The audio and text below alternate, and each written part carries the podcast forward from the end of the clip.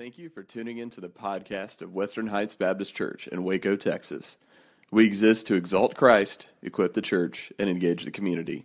For more info, visit whbcwaco.org. As I uh, as I was working through this series of sermons on the Beatitudes of Jesus, we entitled it "In Pursuit of the Elusive Butterfly." And we discovered that this pursuit of happiness that we have in our life is like that butterfly that we just, we just cannot catch it. Just when you think you have it, uh, we, we think uh, it gets away from us. And so Jesus tells us that happiness can be found, but it's not necessarily in, in possessions. It's not really necessary in what you have, but it's really in being something different. It's in being something unique. And uh, he's talking about character. It's a happiness that's found by having a certain character in your life. And the fact of the matter is that, that Jesus says if you're going to follow him, you're going to be different in the world. When you choose to follow Jesus, you're going to be different. You're not going to act like everyone else. And Jesus teaches us in the Beatitudes that this happiness that we can be found defies all human logic because it looks different than what the world tells us. And today we're going, to co- we're going to conclude our series on the Beatitudes under that heading, In Pursuit of the Elusive Butterfly. And we'll look at Matthew chapter 5, verses 10 through 12. And, and I trust that you have your Bibles with you. As you know, I'm always going to have you underlining or, or making some highlights because I want to bring these truths out to you. So we'll look at Matthew 5, 10 to 12 under the heading, Finding Happiness in Being Different. God's Word says, Blessed are those who are persecuted because of righteousness, for theirs is the kingdom of heaven. Blessed are you when people insult you, persecute you, and falsely say all kinds of evil against you because of me. Rejoice and be glad, because great is your reward in heaven. For in the same way they persecuted the prophets who were before you. Uh, tough words. Uh, these are tough words to hear. Uh, because it's difficult to know exactly what Jesus is saying in, in, in this passage. Uh, Jesus is telling us that you're going to be different, but we don't want to be different. He's telling us that, that you're going to go through this and you're going to be hurt. We don't like that. Uh, we thought that being a Christian was supposed to help us, not hinder us. We thought it was supposed to be, uh, uh, be an aid to our life, not something that's going to throw us, make us odd, make us different. But Jesus said, if you follow him, you're going to be different. And let's be honest, we don't want to be different. Uh, we don't want to, to uh, have people get upset. We want to get along with everyone. We want people to get along with us. Uh, we get irritated with our kids, or at least I did uh, when my kids were growing up and say, Daddy, Daddy, we need the latest phone. We need the newest iPhone. If I don't get it, Daddy, I'll be the only one in class that won't have it. Or they say, if I don't get a certain set of tennis shoes, I'll be the only kid in school that doesn't have those tennis shoes. And of course, we would pop off and say, well, if everybody else went and played on the highway, would you do it too? But the fact of the matter is, we do the same thing in our own lives. We don't want to be different. We want to go with the crowd. We want, we want to fit in. We don't want people looking at us in weird ways. We conform just as readily to the characteristics of our peer group as our children and young people do today. We just want to go with the flow. I remember when I was a teenager, I was asked to run the mile relay for our, our school in this particular event. And me and three guys, we joined together to run this relay, and uh, we were pretty good. We weren't great, but we were pretty good. And I remember my coach telling me, I think I ran the second leg. He said, Run your race run your race. And so I, I intended on running my race. But as I uh, began running my race, the guys behind me got out to a quicker start than I did. So I began to speed up to catch up with them and to stay in the, in the same pace that they did.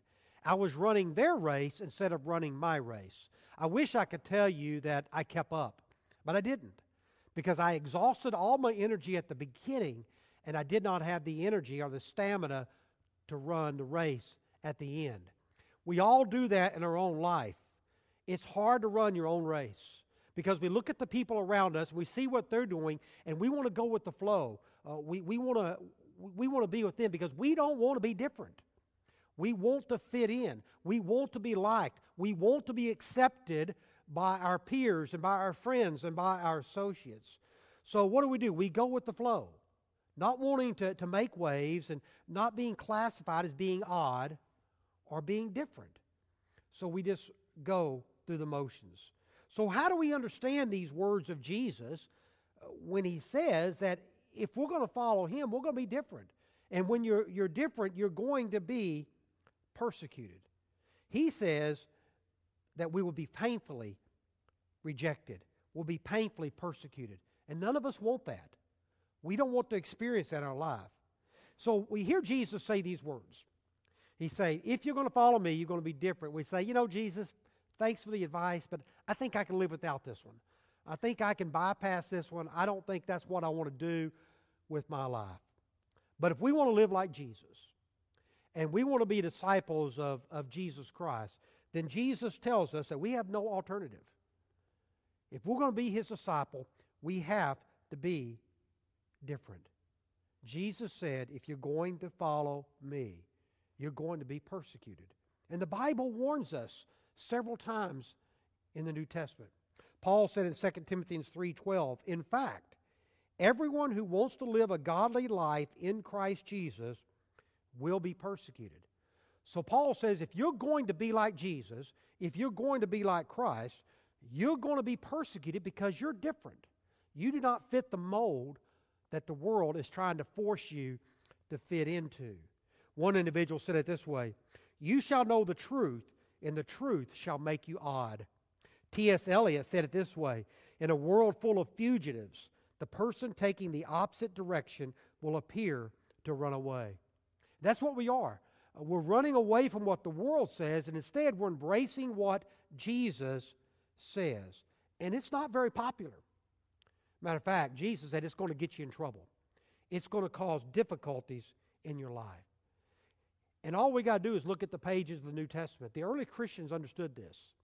The early believers understood the cost of following Jesus. Many of them lost their employment. Uh, some of them lost their, their social standing in life. Some of them lost their lives. They understood the cost. Matter of fact, Jesus told them, if you're going to follow me, you have to take up your cross and follow me. And you better believe that when the early disciples heard this idea of taking up the cross, they knew what that meant. They knew the cross was an instrument of punishment. They knew the cross was an instrument of suffering. And they knew that if they were going to follow Jesus and take up the cross, that they were going to be punished. They would suffer for the cause of Christ. And many of them did. They gave up their life to follow Jesus. Persecution still exists today. In, in many countries around the world, uh, in some uh, under uh, you know, they face the normal consequences of following Jesus. Some of them uh, have been renounced by their families. Some of them have lost their, all their possessions. Some have been put in jail. And many have lost their lives because they've stood up for the cause of Christ. So persecution is still a valid part of being a Christian in many parts of the world. And though the difficulties of being a Christian here in America or in North America may not be as, as difficult, they're still real.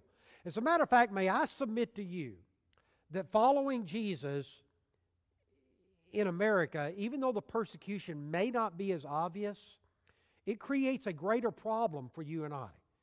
It creates a problem because we fail to see the difference between what the world says and what Jesus says. And we know that God's kingdom is diametrically opposed to the kingdom of the world. You can't love the world and you cannot love the kingdom of God at the same time. But what we try to do, we try to harmonize it. We try to blend it in and we, we run with what the world says, trying to blend it in with what God says. But God says, if you're going to live for me, it's completely different than what the world says. And we see this by just looking at the Beatitudes and what Jesus said. Jesus says happiness is found in a different set of values, in a different set of characteristics than the, what the world says. It's found in the most unlikely places, it's found in the un- unusual places, but you can find happiness but it's by an entirely different values than what the world says is important. And so we, we look at this and we say, this is impossible. There's no way we can, can do this. Jesus says that if you are going to follow him, you're going to be different.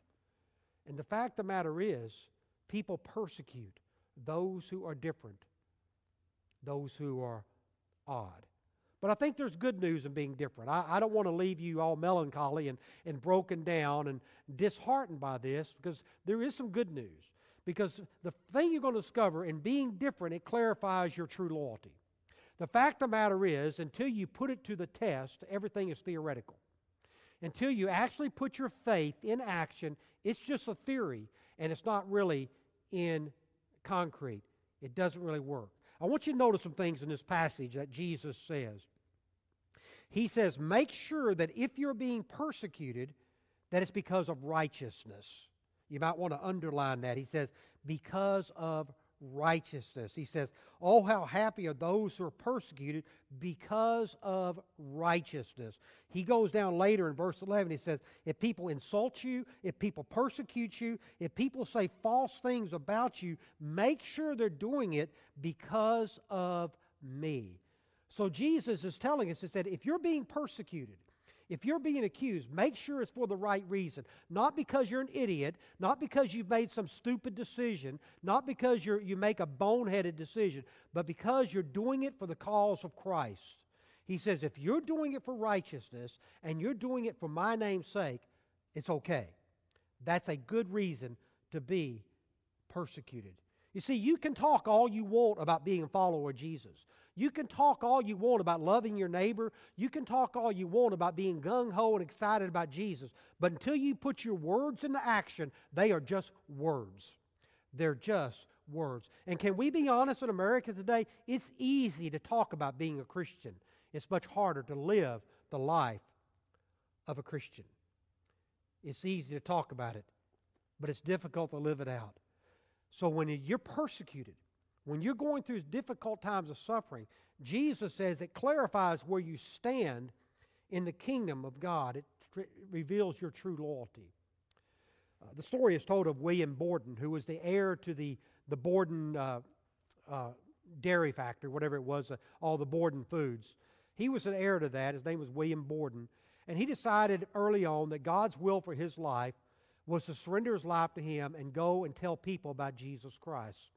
So he surrendered his life to, to go to a foreign field and be a missionary to unreached peoples. And it wasn't long after he arrived on the field that he got sick and he died. He gave up his vast fortune, decided not to be a salesperson or a businessman, and instead gave his life for the cause of Christ. When his family got his Bible back, they opened up his Bible. In his Bible, they found these words written in his hand no reservations, no retreats, no regrets. No reservations, no retreats, no regrets. Now, some people would look at what William Borden did and said he was foolish. But he looked at things a little bit differently. And we as Christians would look at what William Borden did and we'd congratulate him because he found true happiness. He found that true happiness is found in being different and suffering for the cause of Christ. He clarified his true loyalty by the way he lived and by the way he died. Now, look, God may not ask you to give up a fortune, He may not ask you to do anything out of the ordinary. But your faithful service to Him in the midst of suffering, in the midst of difficulty, is clarifies your loyalty to Him. And Jesus says, Oh, how happy are those whose loyalties are clarified and who served the King of Kings with unwavering courage in the face of opposition. So, first, being different clarifies your true loyalty. Second, being different, you will be in the best of company. In verse 12, Jesus says, Because you're different, because you're being persecuted, you are like the prophets before you. Uh, the prophets of the Old Testament, they were persecuted. Uh, many of them died for the cause of faith. Many of them were suffered for their faithfulness. He says, You'll be like the, you'll be like the, the prophets of old. But not only will you ex- be like the prophets of old and be in their company, you're also going to be able to experience a presence in your life. The Bible says that the Holy Spirit will come alongside you. The presence of God will come alongside you during this time. And there's an Old Testament story that reveals this truth in a very real way. There were three Hebrew young men who refused to bow down to the king, bow down to the statue that the king had created that all people are supposed to worship him. So they he refused to bow down to it. Or they refused to bow down to it. And when the king heard about this and they still refused to bow down, he said, I'm going to throw you in the fiery furnace. And then he turns the furnace up seven times hotter than it originally was. It became so hot that the people that would throw people in the fire were consumed by the fire before they were even in the fire. So he cast these three Hebrew men, young men, into the fiery furnace. And then, as the king was looking at the furnace, and he saw three men walking in the furnace, but then he saw a fourth presence in the fire. And God had came and walked amongst them through this fiery ordeal. And they discovered that in the midst of the suffering, in the midst of the persecution, that God walked with them. Let me tell you something, my dear friends. When you're going through the fiery ordeal of your life, whatever that may be, whatever persecution, whatever suffering, whatever hardship you may be facing, God will walk with you. You'll experience His presence in a real and a present way, and He will give you the strength to go through that.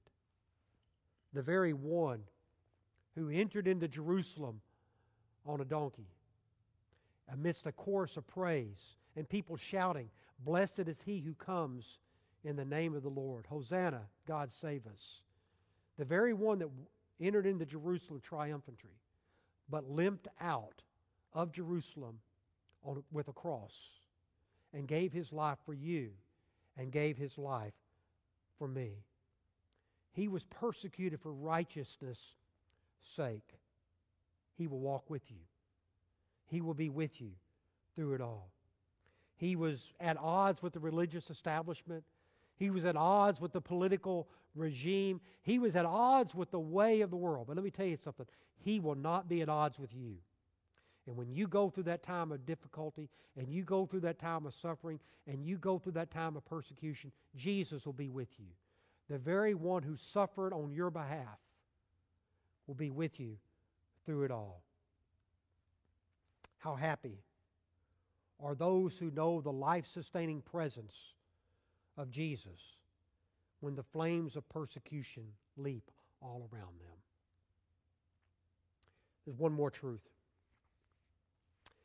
He says, by being different, you will receive a great reward. Look at what he says in this passage. Verse 10 Blessed are those who are persecuted because of righteousness, for theirs is the kingdom of heaven. Verse 12 Rejoice and be glad, because great is your reward in heaven. We don't talk a lot about heaven uh, here in, in, in our preaching in our churches. Maybe it's because we don't want to be so heavenly minded that we're no earthly good, or maybe we don't want to use the reward factor as a way to get people committed to sacrificial service. For whatever reason, we just don't do it. But the Bible doesn't share that. God's Word doesn't share our view. It talks about heaven, it talks about the life after this life. And the fact of the matter is, we always get through hard times knowing there is something better, knowing there's something beyond this. I know that I endured a lot of study and hardship knowing there was a degree at the end. Uh, some of you have worked a lot of hours and overtime and, and, and given your, your, your extra time for your work knowing that there's going to be a bonus or a promotion at the end. The fact of the matter is, we will endure a lot of things knowing that there's a reward at the end. And Jesus is telling us the same thing. When you're going through suffering, when you're experiencing hardship, when you're being persecuted, there is a reward for you at the end. This is not the end. What we see going on in the world around us today, this is not the end of life.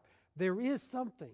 And this idea that there's a reward, it strengthens us. It gives us courage and it revives our daily obedience and it strengthens us for the long haul because we know there's something at the end. Now, listen, you may have to endure many trials. You may be going through them right now. This coronavirus may be shaking your faith. You may be worried about where's my next source of uh, income going to come from. Maybe you're, you're unemployed. Maybe you're experiencing a, a crunch uh, in your finance. You're worried. Maybe you're sick. Maybe you're worried about this sickness. And, and you say, what it is. But let me tell you something. There's, this is not the end. There is something beyond this. You're enduring trials, and you're probably going to have to endure more. But Jesus comes to us through His Word and through, his, through this beatitude. And He says, Be happy. Be happy because great is your reward in heaven. We have a reward waiting for us. He says, Rejoice and be glad because great is your reward in heaven. I remember hearing the story about a missionary couple who devoted their entire life to preaching the gospel in Africa. And they retired and they were coming back and they were penniless, they broke, they had, they had no source of uh, retirement income whatsoever, just what they will be able to save uh, on their own. And they were on their way back on a cruise liner with uh, President Theodore Roosevelt. So you can tell this is a dated illustration. They are on their way with Theodore Roosevelt as they landed in the New York harbor. There was great fanfare on the, uh, on the dock. A band was playing, and people were excited to see this, this great president who had been on a hunting safari, and he was coming back with all his dignitaries, and, and there was press waiting on the, on the dock to interview him and interview everybody with him. They were making a big deal about it. And this missionary couple, the husband looked at that and he says, This isn't right. This man goes on a hunting expedition and people are here to give him a, a hero's welcome. We spent our entire life in the jungles of Africa, and nobody's here to greet us. They don't care anything about us. So the, the band continues to play, and, and this missionary couple sneaks off the boat, and they make their way out, and he's upset and he's bitter about it. They find themselves in a, in a hotel they rented on the east side of New York, and the husband's mad at God. And he says, I, am mad at God. I don't understand this. Why should we have done this when there's no reward for us here? And so his wife told him, says, I think you need to go in the bedroom and, and uh, get this right with God. So he goes in his bedroom and he prays. And he comes back out, and his whole disposition on his face has changed. And his, his wife asks him, What happened? She says, Well, God settled it for me. I told God I was mad. I told him I was upset. I told him I was angry with him. He said, and as I expressed my anger to him, and at the end of my prayer, it's like God reached down and put a hand on my shoulder, and he said, But you're not home yet. You're not home yet. And here's the truth for you and me, my dear friends. We may experience suffering. We may experience persecution in this life in which we live but we're not home. Our reward may not be on this side of eternity, it may be on the other side of eternity. And Jesus comes to us and he says, Oh, how happy are those who are different from the world. They are on their way home, and great will be their reward. Sometimes life can be difficult. Sometimes life can be unbearable. Sometimes you don't know why you've been dealt this card, this, this deck that you have. Maybe you feel like your deck is full of jokers and, and you don't understand why it's happening the way it is. Maybe what you're going through is more than you anticipated. Maybe the difficulty is, is overwhelming and it's hard on your life. It's hard on your family. Can I tell you something? It's easy to let go of your faith during that time. It's easy to turn your back on God and just go the way of the world. It'll be easier on you. There'll be less suffering, less persecution, less uh, disharmony in your life. But if you will stay true to Jesus and you will stay true to the cause that He has placed on your life, in the end, you will receive your reward. In the end, you will be blessed. This is why Jesus says, Oh, how happy are you if you're persecuted for righteousness' sake. Oh, how happy are you when people uh, insult you, persecute you, and say all manner of false things against you on account of me, on account of him. Rejoice and be glad, for great is your reward in heaven. Do you have that confidence? Do you have that hope in your own life? The world may ridicule, the world may scoff, the world may persecute you. But Jesus says, Great is your reward in heaven. Do you have that assurance in your life? Do you have the assurance that Jesus is with you every step of the way? In a moment, we're going to close out our, our portion of this service. But we want to make a plea to you right where you're sitting. Maybe you're listening to us far away. Maybe for the first time you just came across this, this uh, live stream and you need a relationship with Jesus Christ. Maybe this fear of the coronavirus is gripping you and you want to know that there's hope beyond this. I want you to know that Jesus Christ loves you and that Jesus Christ paid the price that you could never pay so that you might have life and have it abundantly. The Bible says, For God so loved the world that he gave his one and only Son, that whoever believes in him will not perish, but have eternal life. For God did not send his Son into the world to condemn the world, but that the world through him might be saved. I want you to know that God wants to save you from your sins. He wants to save you from your, uh, your suffering and from your hardships.